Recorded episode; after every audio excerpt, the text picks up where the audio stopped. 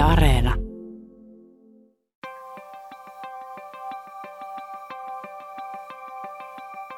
Julminta ovat aamut. Herätä vailla mitään suojaa. Eilistensä koko kipuun. Asettua itseensä niin, etteivät eletyt kuolemiset paina liikaa. Etteivät kantamisesta väsyneet raajani kohtuuttomasti kompastelisi sisään astuvaan elämään. On vain uskottava maailmojen syntyyn, sielläkin, mihin ei katso.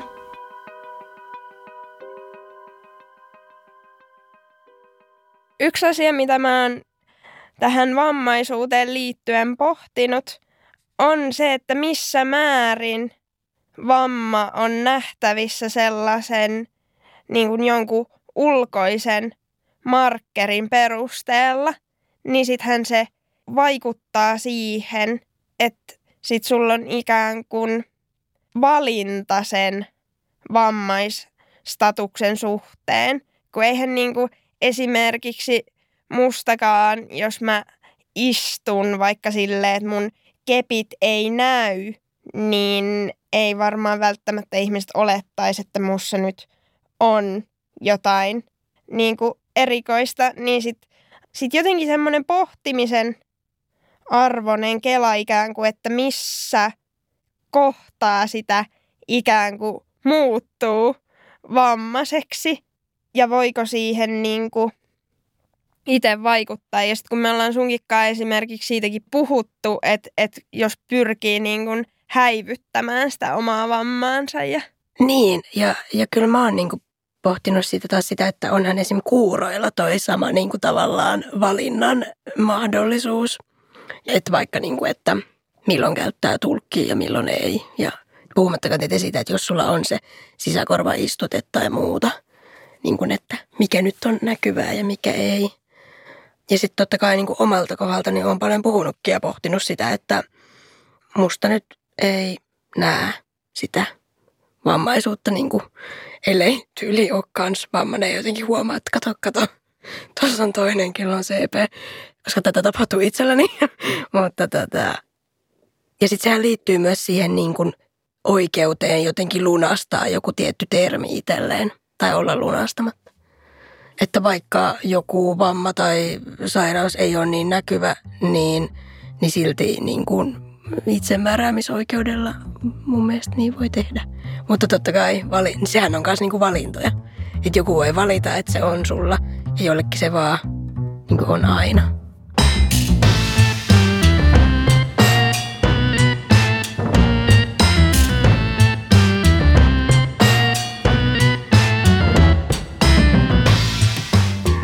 Kuuntelet vammaiskulttia. Täällä puhutaan elämästä vamman kanssa, mutta ei vamma edellä.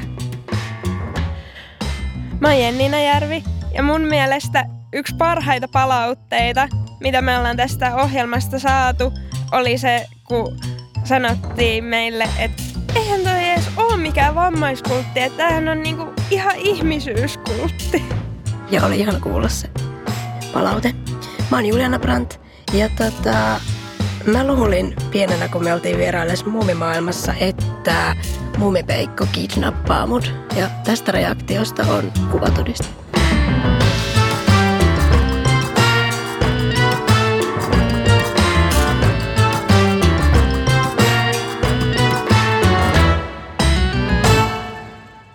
Ja tänään puhutaan kuuroudesta, kuulon rajoitteista ja representaatiosta. Jo jokin aika sitten mä luin tällaisen mun muistaakseni Ylen artikkelin tällaisesta Teakin näyttelijästä kuin Silva Belkiti. Olipa se vaikea sukunimi. Ja kiinnostavaa siitä teki se, että Silva on niin kuin Teakin ainoa viittomakielinen näyttelijä. Ja tota, silloin sitä lukiessani aloin heti kelailemaan just niin kuin representaatioa ja näkyvyyttä. Ja sitten Silva siinä myös kertoi, että on kohdannut paljon tai ainakin jonkun verran semmoista syrjivää käytöstä sekä semmoisia inspiraatiopornollisia vivahteita, niin tota, sitten aloin pohtimaan, että niin, että olla ensimmäinen tai olla ainoa, niin tämä jotenkin linkittyy musta tosi hyvin siihen, mitä me pohdittiin meidän viime kauden vikasjaksossa siitä niin kuin vammaisuudesta ja toimittajuudesta.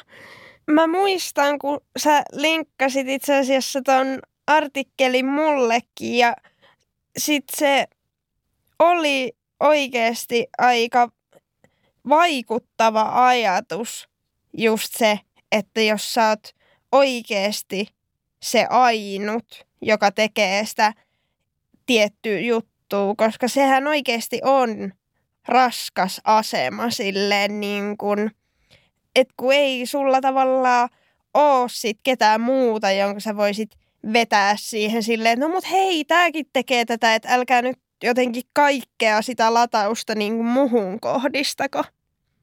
Et onhan se ehkä sellainen asia, joka ylipäätään tuntuu välillä liittyvän vammaisen rooliin, varsinkin ehkä siinä inspiraatiopuheessa, että hei, että, että tuolla se nyt vaan niin kuin raivaa tietään sitten tällä saralla. Kyllä, kyllä ehdottomasti tota, sinähän voi nähdä kahtalaisen suhtautumisen, että, että kuin hienoa on olla ainoa ja ensimmäinen. Varsinkin ehkä ensimmäisyyteen liittyy vielä positiivisempi vipa kuin semmoiseen ainokaiseen. Tai mä mietin tossakin, että pitääkö siinä jotenkin koko ajan olla valmiudessa niin kuin selittääkseen itseään. Että kun mekin ollaan puhuttu tästä, että tuntuu menneisyydessä ja välillä tuntuu vieläkin, että jotta minun on oikeus olla tietyissä tilanteissa, niin minun pitää selittää ihmisille, miksi minä olen tällainen. Mm, niin oli, mm. että, että musta tuntuu, että tuohon voi liittyä semmoista samanlaista niin kuin painolastia siitä selitettävyyden vaateesta. Kyllä. Ja, ja siis se on niin jännä, että kuinka se sama asia voikin saada tavallaan niin vastakkaisia aspekteja, että koska se, että sä saat niin tehdä jotain ensimmäistä joukossa, niin se voi olla joko todella voimaannuttavaa tai todella yksinäistä. Ja se varmaan riippuu sitten vähän päivästä, että kummalta se tuntuu. Mutta näistä niin kun kuuroista näyttelijöistä puheen ollen, niin mulla on niin kun jäänyt jotenkin tosi vahvasti mieleen siitä L-koodin niin kun ensimmäisestä osuudesta sitä sarjaa.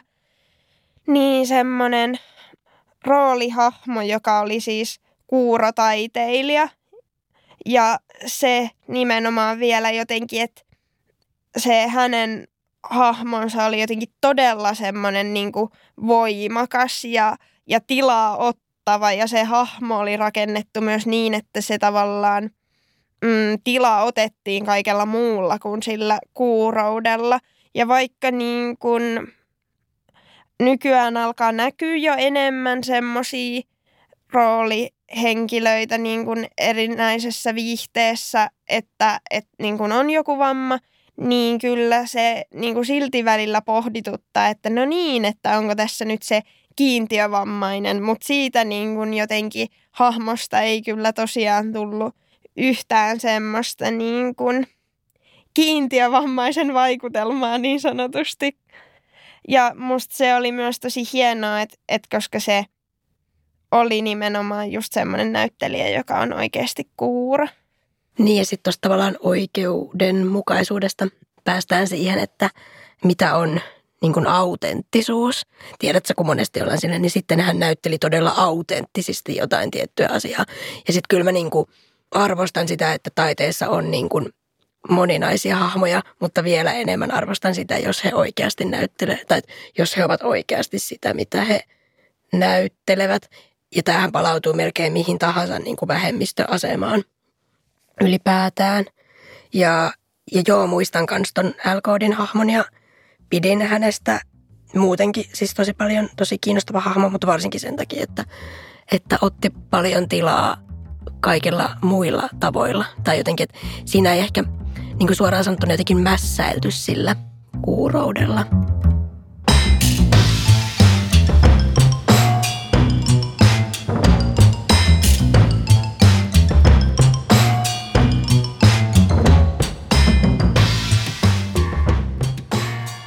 Tänään meidän kanssa kuuroudesta keskustelemassa Fanni Vesberg. Ja studiossa meidän kanssa myös viittomakielen tulkki Minna Paakkolanvaara. Tervetuloa. Kiitos. Kiitos. Tervetuloa Fanni ja Minna munkin puolesta. Tota, Fanni, miten sä kuvailisit sun rajoitetta? No, olen kuulo, sisäkorvaistutteen käyttäjä, olen kaksinkielinen. Mm, Oot sä kaksikielinen siis sille, niin kuin, millä kaikilla tavoilla? Mä oon suomenkielinen, eli mä puhun suomea ja sitten tota, käytän viittomakieltä. Mm, mm. Joo, joo. Kumpi on sun, niin kuin, jos puhutaan äidinkielestä, niin kumman sä näet, että on sun äidinkieli? Ensikieli oli kyllä viittomakieli, Mm. mutta tota, nyt tällä hetkellä molemmat on aika, aika lailla samanlaisia. Niin kuin, ei ole kumpikaan niin, kuin niin vahva, että molemmat on aika Niin, sa- niin. samanlailla. Onko se, niin kuin, tai että onko se niin kuin äidinkieli ja ensikieli, niin onko, se, onko ne sama asia? Joo, on se sama asia mun mielestä. Mm. että mä olin vuoden vanha ja mun vanhemmat sit sai tietää, että mä oon kuuro, niin sit vanhemmat aloitti opiskelemaan niin viittomakieltä. Mm. Ja sitten kolmen vuoden vanhana niin mä sain sit sisäkorvaistutteen. Ja sitten niin on käytetty koko ajan viittomakieltä. Mm. Ja sitten kun menin ala-asteella, niin sitten aloin niin opiskella enemmän sitä suomen kieltä. Sun molemmat vanhemmat on siis kuulevia vai? Joo, on molemmat kuulevia. Koko perhe on kuuleva. Mua kiinnostaa, niin kun puhutaan aina määritelmistä ja siitä, että, että kuka saa määritellä itsensä niin kuin mihinkin lokeroon, niin, niin mitä mieltä ylipäätään sä oot niin kuin kuurouden määritelmästä? Että kuka on sun mielestä kuuro ja millä ehdoin? Mm. No mä en voi puhua kaikkien puolesta, mutta kun mä oon kuullut sisäkorvaistutteen käyttäjä, niin mutta just lääketieteellisessä on se, että ei puhuta siitä kuuroudesta kansankielellä, vaan puhutaan siitä erittäin vaikeasta kuulovammasta, että se lääkärit määrittelee sen. Okei. Liittyykö kuuro siihen sanaan sitten jotain painolastia tai että miksei sitä niin kuin... Mä en osaa tuohon vastata, Niin. että mä en tiedä sitä asiaa, mutta kuuloasteikkoja mm. niin on erilaisia, niin sitten, mutta ainakin tämä, että mulla on erittäin vaikea, vaikeasti kuulovamma. Liittyisikö se sitten niinku ihan, ihan siihen, että kun kaikki kuurot varmaan kuulee niinku jonkinlaista äänimaailmaa kuitenkin? Vai? Jos se on erittäin vaikeasti kuulovamma, niin hän ei sitten kuule yhtään mitään. Että se on sitten niin kuin, että voi sitten tuntea jotain, just jotain pommeja tai mitä muuten voi kyllä tuntea, se, mutta ei sitä kuule. Aivan, koska mietin vaan silloin, kun meillä oli myös näkörajoitteinen vieraana, niin hän sanoi, että kaikki sokeet saattaa nähdä niin kuin jotain varjoja tai, tai valon vaihtelua tai tämmöistä. Mä mietin, että onko kuuroilla tämä sama, että niin kuin voisi jotain. Ne on sitten niin kuin olemassa myös huonokuuloisia, ja ne käyttää sitten kuulolaitteita.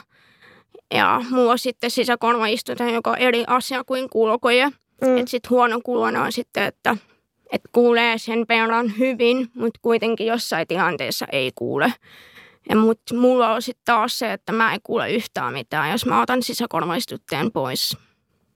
Niin kyllä mä sen niin kuin jotenkin koen sen, että se on, se niin kuin, on hyvä olla se termi, koska Mm. sitten kaikki, kaikissa paikoissa sit ymmärtää, mistä on kyse. Mm. Että Mm. just, että jos mä peittelen sitä asiaa, niin ei se auta asiaa yhtään mitään. Mm.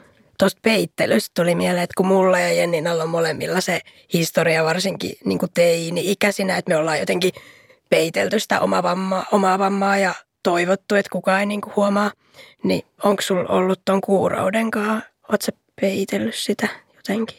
Mä en oo peitellyt sitä Mm. koskaan, koska jotenkin se, että kun mut on hyväksytty just sellaisena kuin mä oon, ja just varsinkin perhe on niinku kannustanut siinä, että hyväksynyt just sellaisena kuin mä oon, niin se on niinku auttanut tosi paljon siinä, että mä pystyn olemaan oma itseni ja sitten niinku, kyllä mua sen verran on kiusattu, että suomen kieli on tommonen ja sitten, että sisäkorvaistute näkyy ja sitten niinku tämä vamma, niin kyllä sitä on kiusattu, mutta se on, siitä on päästy eteenpäin. Että sitten joillakin sitten taas voi olla, että se peittely on niinku Mm. edelleen. Niin, mä ajattelin, että liittyykö se jotenkin siihen niin kuin kuurojen historiaan ja siihen, että mitä vielä hirveyksiä on tapahtunut joskus, en mä tiedä, 50-60-luvuilla vielä, että voidaanko sitten kantaa sellaista tietynlaista niin kuin taakkaa ja häpeää. Jep, ja kyllä kyllä niin kuin, jotkut kuurot just kokee sen niin kuin vamma on niin kuin negatiivinen kaiku, siis negatiivinen sana, että se, sen takia se kokee, että ei halua niin kuin näyttää olevan vamma, vaan hau, vammainen, vaan haluaa näyttää niin kuin kielivähemmistönä, hmm. että kuuluu kielivähemmistöön. Hmm. Joo, tähän olinkin juuri, olisin itsekin tullut, että kun itsekin puhuit kuitenkin kuulovammasta, mutta se just, että on itsekin törmännyt tähän keskusteluun justiin siitä, että kuurot mielellään haluaisi puhua itsestään niin kuin kielivähemmistönä ja on pohtinut sitä, että liittyykö se juurikin siihen, että, että ei haluta tavallaan sitä sosiaalista asemaa, mikä tulee sen kautta, kun määritytään vammaisiksi. Just näin, just näin. Että just jos kuitenkin on hyvä myöntää olevan vamma, koska ei kuitenkaan sit muuten saisi yhteiskunnalta tukea tai apua, neuvoa näissä asioissa niin kuin vammaislakiin just. Mm-hmm. Mistä sitten niinku luulet, että et mitä siinä niinku tavallaan eniten halutaan ikään kuin välttää sit sen kautta, että ei määrityttäisi niinku vammaisiksi? Tai, tai silleen, niin kuin, että miksi sitä halutaan välttää? No just sen äh, historian perusteella ei halua sitä määrittää tuo vamma. Ja sitten saan kaiken sen huomioon, jos sanoo, että mä oon vammainen. Niin jotenkin se tulee niin kuin eri tavalla huomioiduksi. Niin ehkä se kokee epämiellyttäväksi siinä tilanteessa. Joo, mä oon itse paljon pohtinut just tota, että toihan tavallaan kieli siitäkin, että vammaisuus on edelleen niin kuin jotenkin, ei ehkä häpeällistä, mutta se on jotenkin luotaan työtävää. Tai silleen, että en ole tietenkään kukaan sanomaan, että et te nyt saa olla kielivähemmistä, mutta tiedät, että itse silleen vammaisena, niin sitten se tuntuu silleen välillä, että wow, että onko tämä niin edelleen negatiivinen asia, että sä et halua mitään niin kuin tekemistä, joku ihminen niin kuin tämän kanssa. Ja sitten sitä on ollut välillä myös itselle vähän kipeäkin pohtia tai silleen. Siinä tulee näkyväksi tavallaan se painolasti siinä sanassa. Just, että toi, jos joku niin kuin sanoo sit ilkeästi mu- mulle jotakin vammaan liittyen, niin sitten tota, mä niin kuin jotenkin otan sen vastaan ja yritän ymmärtää häntä, että okei, että hän ei tiedä tästä mitään. Ja sillä ei ole kokemusta tästä, tilan, niin kuin tästä vammasta, niin sitten yritän niin kuin selittää hänellä, mutta jos ei vaan jatkuu jatkuu, niin sitten on parempi vaan lähteä pois mm. siitä tilanteesta. Mainitsit tuossa myös just sen, että se myös, että puhuu itsestään kuulovammaisena, niin on olennaista myös sen kannalta, että saa niin kuin yhteiskunnan palveluita ja tavallaan sen tuen, mikä siihen statukseen sitten taas liittyy. Niin miten sä oot kokenut, että että ootko sä saanut tältä yhteiskunnalta niin kun sen, mitä sä tarvitset? On tässä ollut pitkä historia, mutta oon mä kyllä saanut niin kuin yhteiskunnalta palveluja just, että viittomakielen tulkki on täällä ja sitten niin saanut henkilökohtaisen avustajan ja saanut FM-laitteita ja, ja sitten on olemassa tämmöisiä just viittomakielen tulkkit ja myöskin tämä kirjoitustulkki että tämmöisiä käy, on käyttänyt näitä palveluja. Että on kokenut sen niin kuin riittäväksi tähän mennessä. Aivan. Miten sitten niin kuin esimerkiksi koulumaailmassa, että onko se niin kuin tavallaan kokenut itse siellä tasa-arvoiseksi? Joskus en, joskus joo. Osa sit opettajista ei ymmärrä sitä mun tilannetta – ja se on vaikuttanut siihen opiskeluun tosi paljon, mutta sitten on onneksi niitä opettajia, jotka ymmärtävät mun tilanteesta, että miten tavalla pitää ottaa huomioon.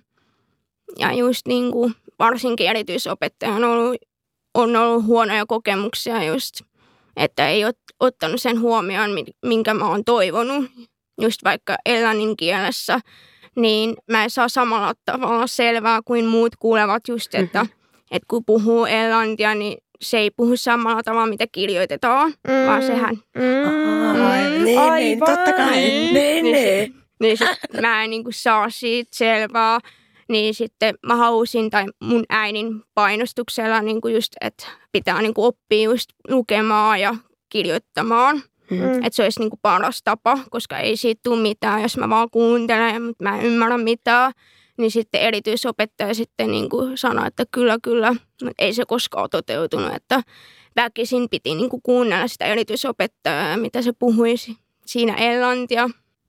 Mä oon siis jotenkin tosi pöyristynyt tosta ja mun mielestä tässä myös näkyy se, mikä niin kuin mun kokemuksen mukaan on ehkä se niin kuin isoin ongelma ehkä ylipäätään niin kuin jotenkin vammaisten keskuudessa, että et sit jos tarvii niin kuin tukea johonkin, niin se saattaa usein mennä se tilanne noin, että se tavallaan kohdentuu yhteen ihmiseen mm. ja sen niin kuin päätökseen tai tekemisiin, että toteutuuko joku asia tai ei. Just näin, aivan joo. Et sit sen takia mun englannin kieli on niinku tosi heikko. Että kyllä sen verran osaan jotain just kirjoittaa, että kuka mä olen ja näin, mutta en sen enempää. Että et kyllä se harmittaa jälkikäteen. Tiedätkö, onko muilla kuulovammaisilla ollut noita samoja ongelmia niin kuin kielten opiskeluiden kanssa? Että onko toi yleistä toi tommonen paska suhtautuminen suoraan sanottuna? No, mä en osaa tuohon vastata, koska se vähän riippuu. Niin, niin just niin kuin Jenninä sanoi, että se riippuu siitä yhden ihmisen about just suhtautumisesta. Aivan, just.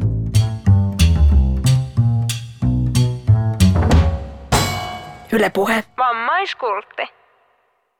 Ja meidän kanssa studiossa siis Fanni Vesberg.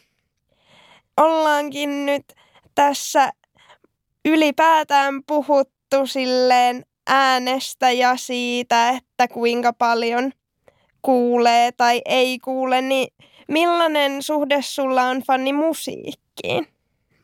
Tämä on hyvä kysymys, kun, kun tota, pienestä pitäen mä en ole kokenut sitä musiikkia jotenkin niin kuin läheiseksi, voiko sitä sanoa niin kuin läheiseksi, niin tota, tosi moni muu on ihmetellyt, että miten mä pärjään ilman musiikkia tai miten mä en voi kaivata musiikkia, niin mä en vaan kaipaa sitä musiikkia, koska sen takia, kun mä en ole koskaan kokenut tai kuulu, kuule samaa tavalla kuin kuulevat.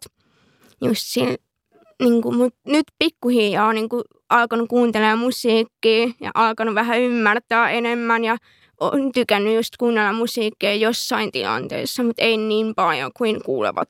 Mua kiinnostaa, siis tämä voi olla tosi tyhmä kysymys, mutta silleen niin kuin, että et, kuulet sä niin kuin sitä musaa ihan hyvin, jos sä vaikka nyt, kun sulla on toi koje tai toi laite päällä, niin sitten jos laittaisit luurit, niin kuulet sä sen musan niin kuin Joo, kuulen hyvin. kyllä. Joo. Ja on olemassa semmoinen niin kuin, äh, siimukka, jolla mm. avulla sit voi kuulla ihan suoraan siitä musiikista. Oh. Että yhdistää sen puhelimeen ja sitten se tulee suoraan mun sisäkorvaistutteeseen. Tosi silleen ufoon kuulosta mun mm. mielestä. Silleen. Hei, onko tämä sitten se, kun eikös, eikös junissa ole se, että meillä on induktiosilmukka, siellähän on semmoiset kyltit ja sitten kun si- niissähän on niissä niin kun, käsinojissa on ylipäätään ne, että voi laittaa kuulokkeet siihen ja sitten siellä on se radio, niin sitten ne niin kuin synkkautuu. Mä en ole koskaan kokeillut noita, mä en ole koskaan. Mutta just varsinkin näissä konserteissa tai teattereissa tai elokuvissa, niin jos on mahdollista, niin mä käytän ehdottomasti semmoista induktiosiimukkaa. Että se on niin kuin, kuulee sen kaiken sitten mikrofoneista ja ääneistä ja niin edelleen. Joo. Tota, paljon puhutaan niin kuin kuurojen kulttuurista tai kuurojen yhteisöstä, niin koetko sä itse, että sä kuulut kuurojen yhteisöön? No, on ollut niin kuin pienestä pitäen ollut niin kuin tämmöinen vertaistukiviikonloppuja ja viikkoja, miss, mihin tulee niin kuin kuulevat vanhemmat ja sisäkorvaistutteen käyttäjä lapsi. Niin, että on törmännyt enemmän niihin sisäkorvaistutteen käyttäjiin, mutta sitten sitten kun mä löysin poikoistavan, löysin, niin tota, löysin poikoistavan, joka on siis viittomakielinen kuuro, joka ei käytä siis, ei ole sisäkorvaistutetta, niin sen kautta sitten on niin kuin enemmän ollut niin kuin kuurojen yhteisössä. Mm, Et sen, niin, niin. Mutta joskus en koe kuuluvani kuurojen yhteisöön, koska se on, se on todella tiivis mm. yhteisö. Mm. Ja sitten niin kuin jotkut kuurot pitävät mua niin kuin kuulevana, vaikka se ei pidä paikkaansa, koska mulla on sisäkorvaistute. Mutta sen mä ymmärrän myöskin, koska tota, just, että kun kuulee yhteisö on niin tiivis ja sitten se niin kuin 90-luvulta lähtien on alkanut leikkauttaa näitä ja laittaa sisäkorvaistutteita, niin sen kautta sitten on tullut vähän niin kuin negatiivisia mielipiteitäkin mm-hmm. myös. Että just, että kuuluuko sisäkorvaistutteen käyttäjä kuurojen yhteisöön. Nähdäänkö se sisäkorvaistute sitten jonkinlaisena niin kuin ikään kuin uhkana jopa kuurojen kulttuurille? Tai? Ainakin enemmän siihen kielivähemmistä, niin kuin siihen viittomakieleen. Että kun nyt nykyään leikataan just alle vuoden vanhana, ja mä oon Suomen ensimmäisen vasta kolmenvuotiaana, niin, tota, niin nyt nykyään niin kuin just alle vuotiaana leikataan ja sitten vanhemmat ei niin kuin mene opiskelemaan viittomakieltä, koska ei ole tarvetta, näin kuulokeskus sanoo, niin sen kautta sitten niin kuin viittomakieli vähenee. Niin se on niin kuin uhka sitten kuurojen yhteisölle. Aivan, mm-hmm. mutta on mun mielestä jotenkin aika hurjaa jopa, että sitä ei niin kuin opetettaisi, että vaikka mm. niin kuin, just se, että vaikka sit pystyisikin kommunikoimaan sen niin kuin suomenkielisen puheen kautta, niin eihän se niin kuin sitä kuuroutta vähennä nimenomaan se sisäkorvaistute, niin kuin säkin sanoit, tai sitä just, että, että sullekin niin kuin siitä huolimatta se viittomakieli on niin kuin kommunikaatioväline, niin toi on mun mielestä jotenkin uskomatonta. No, mun tulee tästä mieleen just, että kun, että kun mä oon just Suomen ensimmäisiä, joilla on sisäkorvaistute, niin sitten tota, niin silloin ei tiedetty, että miten tämä sisäkorvaistute vaikuttaa ja miten, hän, miten mä nopeasti opin niin kuin kieltä. Niin sen kautta sitten niin kuin päätettiin just, että viittomakieli ensimmäisenä, koska just, että kun mulla ei ole kieltä ja mä en kuule heti, kun mä lait, mulle laitetaan sisäkorvaistusta, että siinähän on tosi pitkä prosessi.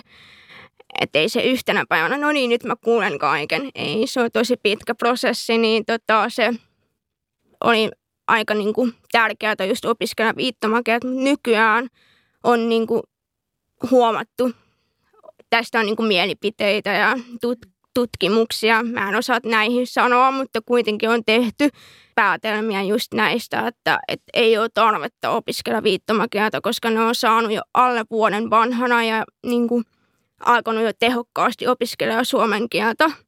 Että ehkä sen jotenkin sitten mä en osaa tähän vastata, koska siis mä koen itse tosi tärkeäksi tämä viittomakieli, koska se on just ensikieli.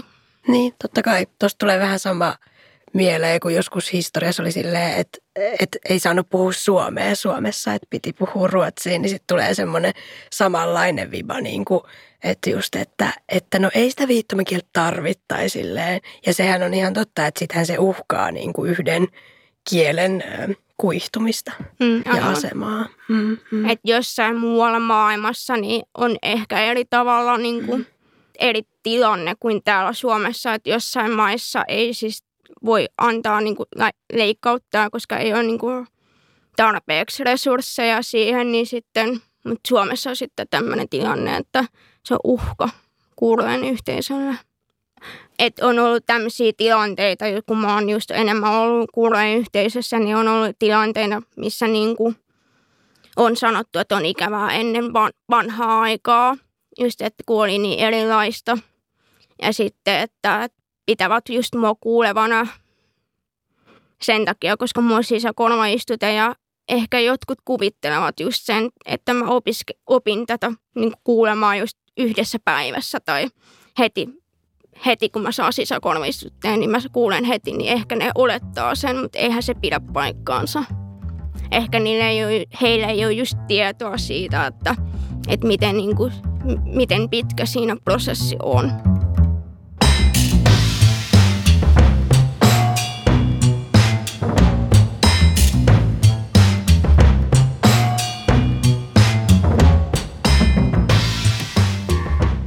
Meidän kanssa studiossa tänään on siis Fanni Vesperi. Millaisia ennakkoluuloja tai väärinkäsityksiä oot kuurona kohdannut? Nyt, nyt tulee mieleen ensimmäisenä tämä, että jossain tilanteessa, kun keskustelen jonkun kanssa ja sitten tota, sit jälkikäteen huomaan tai tajuan, että, että hetkonen, tämä ei mennytkään just mitä mä luulin tai kuulin, niin että se meni ihan, meni ihan ristiriitaiseksi, niin semmoisissa tilanteissa mä oon ollut tosi monesti, mutta onneksi siitä on selviydytty, että sen jälkikäteen mä menen kysyä, että hei, onko tämä nyt ihan näin? Mm. Ei olekaan, se on ihan, ei ole niin kuin just se, mitä mä ajattelin, niin sitten pystyy ratkaista sen tilanteen. Aivan, toi, toi kieltämättä sille voin kuvitella, että saattaa olla vähän kuumottava tilanne, kun on sille te, tekisi mieli vaan kääntyä kannalla, että hei, wait, what? Menikö tämä nyt ihan niin kuin näin? Mutta miten sitten koet sä, että, että ihmiset ylipäätään jotenkin kohtelis sua ennakkoluuloisesti, jotenkin, jotenkin vähän silleen silkkihansikkain tai yrittäisi liikaa tai puhuu jotenkin aivan ylikorostetun selkeästi tai muuta tämmöistä. On, jos etukäteen kerron, että mulla kuuluu vamma, mutta käytän sisä, sisäkorvaistutetta, niin sitten niin kuin paikan päällä huomaa, että ihmiset puhuu tosi selkeästi ja semmoinen, että se on häiritsevää, mutta sitten toisaalta ymmärrän sen myöskin, että ei ole niin kuin tietoa, miten, miten kohdata kuulovammaa. Mutta tota, se, tai sitten puhua just tosi kovaa ääneen, että mä oikeasti kuulen ihan tarpeeksi hyvin, mutta puhuu tosi kovaa. niin, että kyllä semmoisia ennakkoluuloja on, mutta toisaalta mä pidän sen jotenkin niin kuin tietämättömyyttä. Ja just se, että kun mä kohtaan heidät, niin he huomaavat, huomaavatkin, että okei, että mä pystyn ihan kommunikoimaan ihan silleen, ihan niin kuin ns. tavallisesti. Mm. Mm. Ylipäätään, niin millaisia asioita sun täytyy ottaa sun arjessa huomioon sun kuulovamman takia? Onko jotain erityistä? No akut ladattuina. Aivan. Joo, että aina iltaisin, kun menen nukkumaan, niin laitan akut latautumaan ja sitten aamulla laitan sisäkorvaistutteen päällä, niin siinä on sitten akku mm-hmm. ja otan toisen mukaan ihan varmuuden vuoksi, että jos menee rikki tai loppuu akku, niin sitten mulla on toinen varmuuden vuoksi mukana ja sitten valmistautuu etukäteen, että on viittomakielen tulkki mukana, jos tarvitsee ja sitten, että yleensä mä menen ajoissa paikalla sen takia, että löytäisin sen parhaan tuolin, mihin mä voin niin kuin mennä istumaan. Just, että kuka puhuu, niin se on niin kuin mun lähellä, että mä näen sen kasvot. Mm. Että jos mä oon liian takana, niin en mä saa mitään selvää. Mutta jos mä oon edessä, niin sit mä saan selvää niin kuin paljon paremmin Mm. kuin takana. Osaat sä muuten lukea huulilta? Osaan, osaan lukea. Koska kaikkihan ei osaa. Joo, se ehkä johtuu siitä, että kun mä oon ollut puheterapeutilla tosi monesti, siis koko lapsuuden, niin siellä niinku just yhdistetään se suomen kieli ja sitten se huulio. Jotenkin se Mm. yhdistyy, niin sitten on niinku oppinut lukemaan hu- huuliota. Aivan. Mm. Mitä sun mielestä ympäristön taas sit pitäisi ottaa huomioon niin kuin saavutettavuuden kannalta liittyen kuulovammaisuuteen? No varsinkin just, että yleisesti tasolla, niin kuin, että tilojen äänimaailma on matala, että tota, on äänieristeet ja vaimennus, että se on niin kuin tosi tärkeää ja se on varmasti kaikillekin myös tärkeää, että just nämä meteli- ja häiritsevät äänet ja kaikuvat äänet, niin ne häiritsee todella paljon niin kuin keskittymistä, että kyllä se olisi tosi tärkeää ottaa huomioon just näissä vanhoissa rakennuksissa ei oteta huomioon. Niin mun mielestä tosi tärkeää just suunnitteluvaiheessa otetaan huomioon just tämä äänimaailma on niin kuin matala. Ja sitten, että just näissä konserteissa, elokuvissa teatterissa olisi niin kuin mahdollisuus saada induktio siihen mukaan. Ja sitten niin kuulojen puolesta ajattelen myöskin se, että no on mahdollista saada viittomakielen tulkki johonkin siihen niin kuin hyvään paikkaan. Mm, mm, Että tosi monesti on sitten sillä, että ei ole mahdollista ottaa viittomakielen tulkkia, koska ei ole semmoista hyvää paikkaa ja se voi häiritä niitä yleisöä ja niin edelleen. Mutta itsellä ei ole niin paljon kokemusta, koska viittomakielen tulkin otin käyttöön vasta just poikaystävän kautta, niin otin sitten käyttöön enemmän, että, että niin kuin ennen en, en ole ottanut käyttöön vaan enemmän tätä kirjoitustulkkia. Tota, kiinnostaa, että kuin monissa just vaikka leffoissa ja konserteissa on sit se silmukka, että kuin yleinen käytäntö se on, että hei meillä on täällä tämä. No, esim. Hartwall Areena, niin oli vähän huono kokemus, mutta siis, että kun ostin liput konserttiin, niin sitten tota, sit just lähiaikoina, kun se konsertti on tulossa, niin sitten otin yhteyttä ja kysyin, että onko mahdollista saada induktioisiin mukaan. Sitten he vastasivat, että, että on, mutta te olette jo myöhässä. Että olisitte ottaneet yhteyttä just heti siellä, kun ostettiin liput, eli vuosi sitten. Niin että siinä on niin monimutkainen juttu, että se ei ole semmoinen helppo homma, niin sitten kuitenkin viime tipaa saatiin onneksi monen mutkan kautta. Niin tämmöisissä tilanteissa on ikävä niin kuin kohdata just, että ei saa heti. Että olisi tosi hyvä, että on valmiina kaikki just, että on saatettavuus just.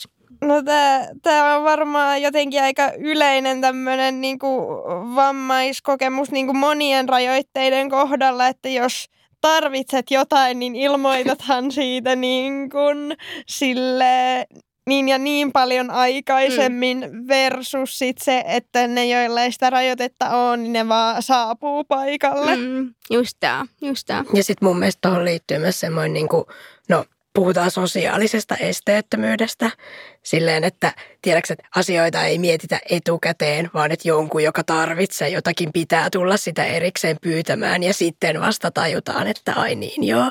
Tai huomaan, että nämä on esimerkiksi sellaisia tilanteita, missä mä turhaudun, koska mä oon silleen, että wow, miksi mun pitää aina olla se, joka niin kuin sanoo ja huomauttaa ja niin kuin No siis nimenomaan toi, että kun sä oot ostanut sen lipun, niin sunhan pitäisi olla ihan tasa-arvoinen suhteessa kaikkiin niihin, jotka on sen lipun hankkineet. Tai siis niin kuin, että kaikki, joilla se on, niin pitää olla mahdollisuus siihen kokemukseen. Kyllä, ehdottomasti.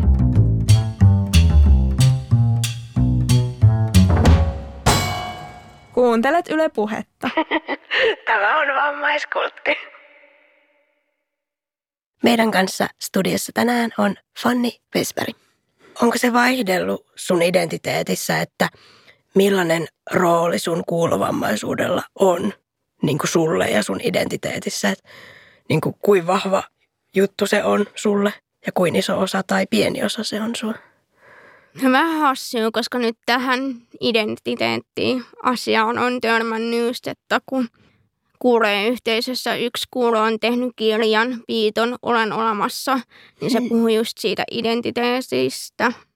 Sitten mä aloin siitä lähtien miettiä, että hei, mikä mä oon, että kuka mä oon, että en mä oikeastaan miettinyt niin, kuin, niin syvällisesti, että mihin mä kuulun ja että koenko mä enemmän tämän tai tätä, niin mä en vaan koe sen jotenkin niin kuin määritellä itseni johonkin lokeroon, mutta ainakin se, että kuulun niin kuin kuulevien ja kuulojen yhteisöön niin kuin samalla tavalla.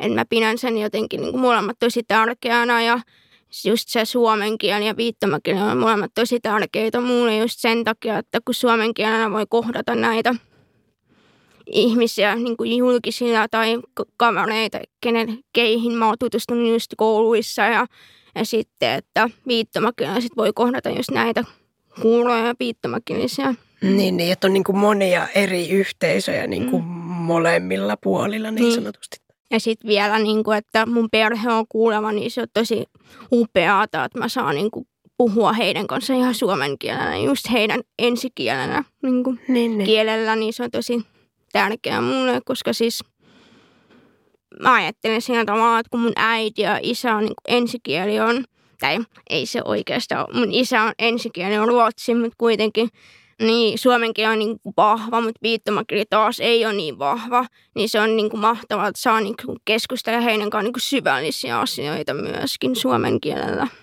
Koetko sä, että se tavallaan vaikuttaa siihen, että kuinka läheisesti sut kohtaa tai kuinka hyvin sut tuntee riippuen siitä, että et, niin kommunikoiko sun kanssa niin kun suomen kielellä tai viittomakielellä, että voiko tuntea yhtä hyvin, jos ei osaa viittomakieltä tai... No mä vähän ajattelen sitä, että kun varsinkin just mun perheen kohdalla, niin heidän ensikieli on suomen kieli, niin tota, se niinku, että toinen kieli on tavallaan sit viittomakieli, mutta se on nyt paljon vähentynyt just sen takia, kun ei tarvita niin kuin kommunikaatiossa, kun pärjään just suomen kielellä heidän kanssa, niin sitten tota, niin mä koen sen, että, että jos mä nyt viittoisin mun äidin kanssa, niin meillä ei olisi niin syvällinen keskustelu, että se olisi enemmän semmoista pinnallista ja semmoista, että sitten suomen kielellä päästään niin kuin tosi syvälle ja niin kuin, että mä ajattelen, että jos se vaikka kuulla just jollain viittomakielellä, niin sen kanssa sit voi keskustella ihan syvällisiä asioita viittomakielellä, mutta suomen kielellä taas ei voi. Mm, mm. Et ensikieli vaikuttaa tosi paljon siihen mun mielestä. No entä sitten, kun puhuttiinkin jo tavallaan tuosta, että miten se niin kuin ympäristön asenteet siihen avun tarpeeseen voi vaikuttaa ja näin, niin miten oot sit kokenut tavallaan tulkin käyttämisen, että vaikuttaako se niin kuin sun kokemukseen tavallaan ikään kuin maailmassa olemisesta, että tuleeko siinä niin kuin jotain semmoisia skismoja tai onko se vaan niin semmoinen, että se helpottaa elämää vai minkälainen suhde sulla on niin tulkin käyttämiseen? Hmm. Nyt vasta niin kuin viisi vuotta on alkanut käyttää viittomakielen tulkkeja, niin mm, mitä fiiliksi mä oon saanut tulkeista. Mutta tota, oli se kyllä aluksi tosi outoa itsellä, että viittomakielen tulkki seuraa mua koko ajan ja niin kuin tulkkaa kaiken. Ja se oli niin hämmentävää. Sitten joskus mä sanoin, että ei tarvitse tulkata ihan kaikkia. Just sen takia, kun mä kuulen, niin sitten se oli niin hämmentävää mulle, kun just on uusi asia. Mutta sitten pikkuhiljaa alkoi niin kuin ymmärtää, että mistä tämä on kyse, tämä tulkkien käyttö, millainen tulkin ammatti, niin kuin millainen tulkin rooli on, mikä on niin kuin tulkin rooli, niin sitten tota, alkanut niin kuin sulautua siihen asiaan, mm. että okei, että viittomakielen tulkki on mukana ja näin, niin sitten voi keskustella etukäteen, että mitä mä haluaisin, mitä mä toivoisin just tästä niin se helpottaa sitä tilannetta, mutta sitten jossain sosiaalisissa tilanteissa niin voi tuntua vähän semmoisena niin kuin vaikeana, että se ei ole niin kuin helppoa just sen takia, kun monet puhuu samaan aikaan, sitten tulkki ei välttämättä saa selvää ja sitten niin kuin joutuu kysyä, että hei mikä se oli se juttu, mitä sä sanoit, niin sitten että sitten joskus, kun mä oon ollut sellaisessa tilanteessa, missä ei ole tulkkia, niin se tuntuu enemmän jotenkin helpottavalta jotenkin, että Mä jotenkin haluan ottaa tuosta kiinni. Mä en tiedä, tämä ei ehkä ole kysymys, tämä on multa vaan joku ajatus, mutta tavallaan, että onko tulkin tehtävä se, että niin ollaan näkyviä ja mahdollistetaan se tietty vuorovaikutus, vai onko se lopulta se, että oltaisikin näkymättömiä vaikka jossain mä tiedän, jos sä oot vaikka jonkun kahvilla tai jotain, tai ihan missä vaan niin kuin tavallaan, että mikä se rooli niin kuin enemmän jotenkin on, että toivoisiko, että se tulkki olisi silleen jotenkin siinä, siinä jotenkin nurkassa vähän viitot, vai että se on oikeasti tavallaan, että hei, tämä on nyt asia ja haluan, että hän näkyy. Hmm. Tai niin kuin, että mikä sun suhde jotenkin siihen on, että No tässä on se ärsyttävintä, että tulkit siis vaihtuu tosi paljon, että, että joka kerta mulla on ihan eri tulkki, mutta on sitten on olemassa, että saa tehdä tulkki toivelistan, että saa niinku laittaa jotain 10-20 nimeä siihen, että ketä mä toivon ensisijaisesti saada. Niin tota, mutta se ei kuulemma toteudu sillä tavalla.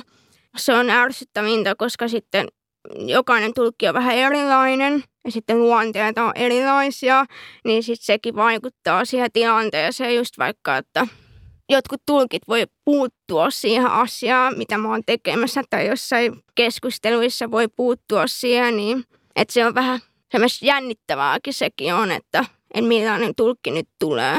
Et esimerkiksi just tänään nyt tulkki on paikalla, niin sitten niin kuin tiedän se entuune, entuudestaan, niin sitten se on helpottava fiilis, koska mä tiedän kuka hän on ja millainen hän on, niin se on niin kuin tosi hyvä fiilis tästä. Mm. Niin kuin, jää.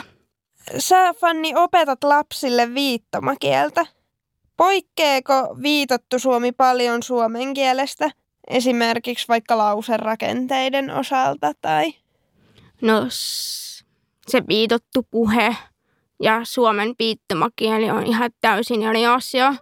Ne poikkeaa toisistaan paljonkin, että ei oikein yhdistä molempikaan, niin, mutta se viitottu puhe, niin siinä niin kuin mennään se suomen kielen lauserakenteiden mukaan. Ja sitten suomalainen viittomakieli on sitten ihan niin kuin eri tavalla se lauserakenne. Tota, meillä on ollut aina vikana kysymyksenä semmoinen vammaisbarometri. Kuinka vammautetuksi tai vammaiseksi sä koet itses asteikolla mm, yhdestä kymmenen? Oi, oi, oi. Varsinkin nyt, kun mä oon tässä työssään, niin kyllä mä koen enemmän, niin kuin, että, että mä edustan niin kuin sitä itseäni just sitä, että, että mun sisäkorva istuta ja osaa viittomakieltä, niin siinä kyllä tuntee vähän enemmän sitä. Mutta se ei mua haittaa yhtään, koska se on tosi tärkeä asia myöskin, niin kuin vertaistuki ja rooli. Niin sitten tota, mutta sitten niin kuin arkielämässä tunnen paljon vähemmän. Joo, Riittääkö? Riittää. Vähän monta niin, niin, riittää, eikä tarvikaan antaa. Hei, Kiitos ihan sikana, kun olit meidän kanssa, Fanni Faceberg. Kiitos, että kutsuitte mut tänne. Kiitos munkin puolesta.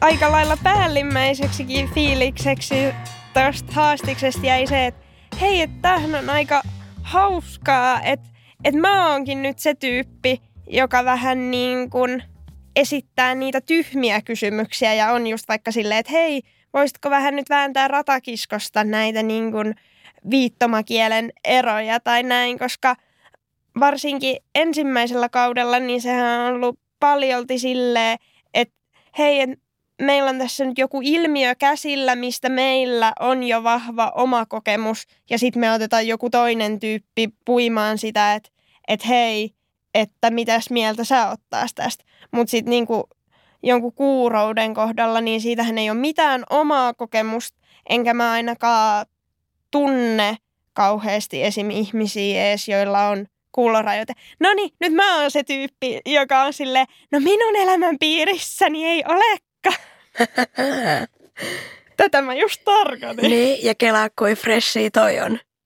Tai, tai mä koen, että tuossa on niinku kahtalaisia fiiliksiä ainakin itsellä, että se myös tuntuu tosi huojentavalta ja helpolta olla siinä oppijan roolissa. Niin kuin kerrankin silleen, että wow, kaada mulle tietoa tästä aiheesta. Mua oikeasti kiinnostaa.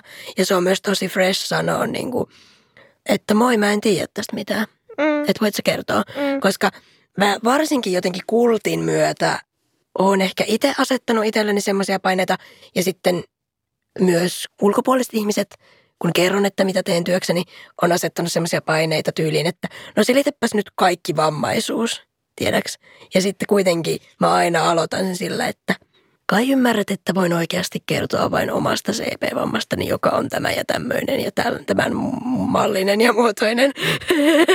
niin kuin, että, mutta joo, on ihan sika hienoa, että voi oppia ja opetella ja myöskin sietää iteltä sitä, että mä kysyn tyhmiä kysymyksiä. Tiedätkö, kun mä aina jotenkin ajattelen, että mä oon niin helkutin poliittisesti korrekti ihminen, ja yritän olla, koska musta se on tärkeää, niin on siistiä, että yhtäkkiä pystyikin olla silleen, että ei kun nyt mä vaan kysyn tämän tälleen. Mm.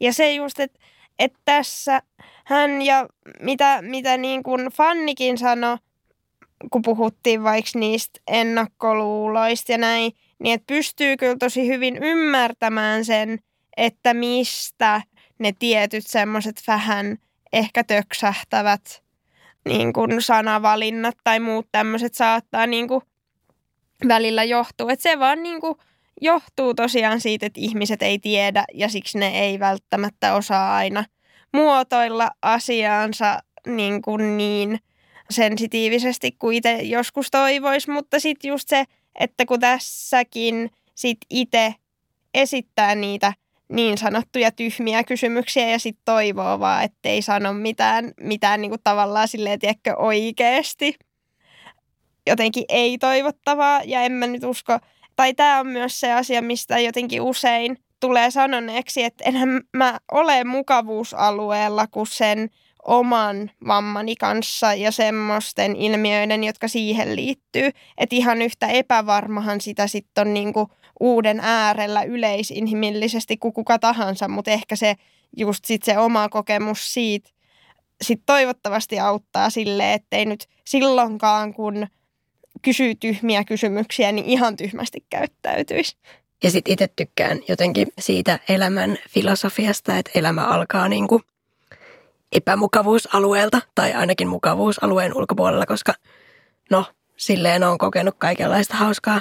Mutta tota, niin tässä oli tavallaan sama. Ja sitten yhtäkkiä oli sille, että hei, on tosi siistiä olla tässä roolissa. Mutta kyllä mua just kans niin kuin jännitti. Tai tiedätkö, että se mukana tulee se semmoinen jännitys niin kuin siitä niin kuin sensitiivisestä kohtaamisesta. Mutta se ei tarkoittanut nyt sitä, että minä kohtelisin silkkihansikkaa, vaan nyt mun piti jotenkin aktiivisesti itse muistuttaa itselleni, että just, että ei, kun kysyt vaan ja kohtaat vaan, niin on, on hienoa olla siinä roolissa. Mä kans mietin ylipäätään niin kuin identiteettiä ja, ja miten niin kuin Fannikin sanoi tuossa, että ei, ei hänen niin kuin kuulovammaisuus ole hänelle mitenkään hirveän iso asia tai että ei hän jotenkin niin kuin laita sitä mihinkään lokeroon tai, tai mieti sitä ylipäätään.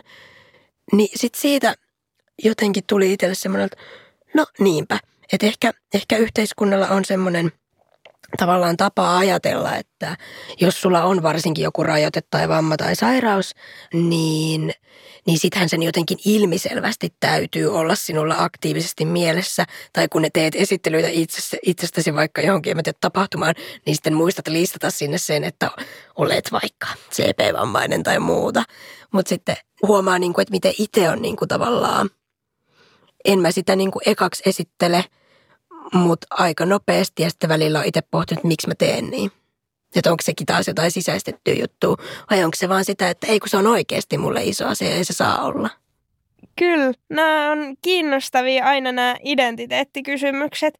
Ja tähän liittyy just se, että kiinnitin huomiota siihen, että Fannikin sanoi, että silloin kun hän opettaa viittomakieltä, niin jotenkin se kokemus siitä omasta kuulorajoitteesta on ehkä sille enemmän läsnä.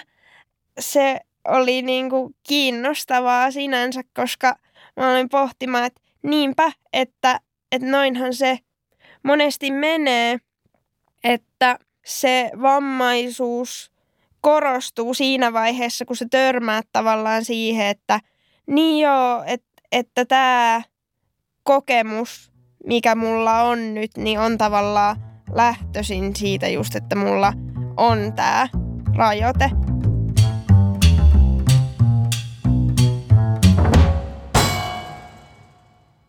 Viikon klassikko on joku semmoinen tilanne tai asia tai kommentti, mihin me jatkuvasti törmätään. Oli jälleen kerran semmoinen tilanne, jossa esittäydyin uudelle ihmiselle ja sitten se ensimmäinen kysymys tuli vähän sävy, että no, mikä sulla on? Ja sitten mä yritin taas pitää semmoisen kompaktin tietoiskun siitä, kuinka CP on synnynnäinen liikuntarajoite, joka on aivoperäinen ja näin poispäin. Ja sitten kaiken sen jälkeen se tyyppi toteaa vaan silleen, että joo, geeneissä on kyllä kaikkea jännää. ja sitten mä olin silleen, että niin, no mä en tosiaan sanonut tässä nyt geeneistä ensinnäkään yhtään mitään, mutta antaa olla. Menkö? Joo, kuulostaa jokseenkin tutulta. Ehkä ihmisten on vaan jotenkin niin helppo ajatella. Tai musta tuntuu, että jengi haluaa yksinkertaistaa kaikenlaisia asioita. Niin sitten ehkä se geeni on semmoinen hyvä tarttumapinta sille, että no tästä tämä varmasti johtuu. Nimenomaan. Ja sitten kun musta tuntuu, että mihin niin kuin monet näistä tilanteista palautuu, oli se sitten niin tavallaan mikä tahansa asia tässä vamman ympärillä, niin se on helposti se, että, että no yritin sanoa tätä asiaa X, mutta tämä ihminen nyt vain päätti kuulla jotain ihan muuta, niin enpä minä sille sitten mitään enää voi. Somevinkkinä tällä kertaa tämmönen kuurotubettaja kun Jessica Gelgren Fojard, joka tekee mun mielestä esimerkiksi ihan huikeen itseironisia videoita niin kuin vammaisen asemasta ja vammaisena elämisestä. Koska se on jotenkin maailman kuuleinta, kun se on semmoinen niin kuin britti, joka pukeutuu silleen vintage-henkisesti ja sitten semmoisella kello viiden T-kohteliaisuudella vaan tykittää semmoisia niinku äärimmäisen sarkastisia oksat pois kommentteja siitä, että kyllä montaa juttua pitäisi parantaa.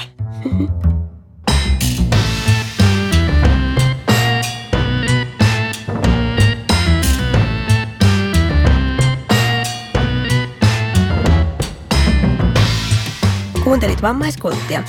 Meille saa mielellään laittaa kysymyksiä ja palautetta. Lähetä sähköpostia osoitteeseen vammaiskultti tai laita viestiä Instassa, josta löydät meidät nimellä Vammaiskultti.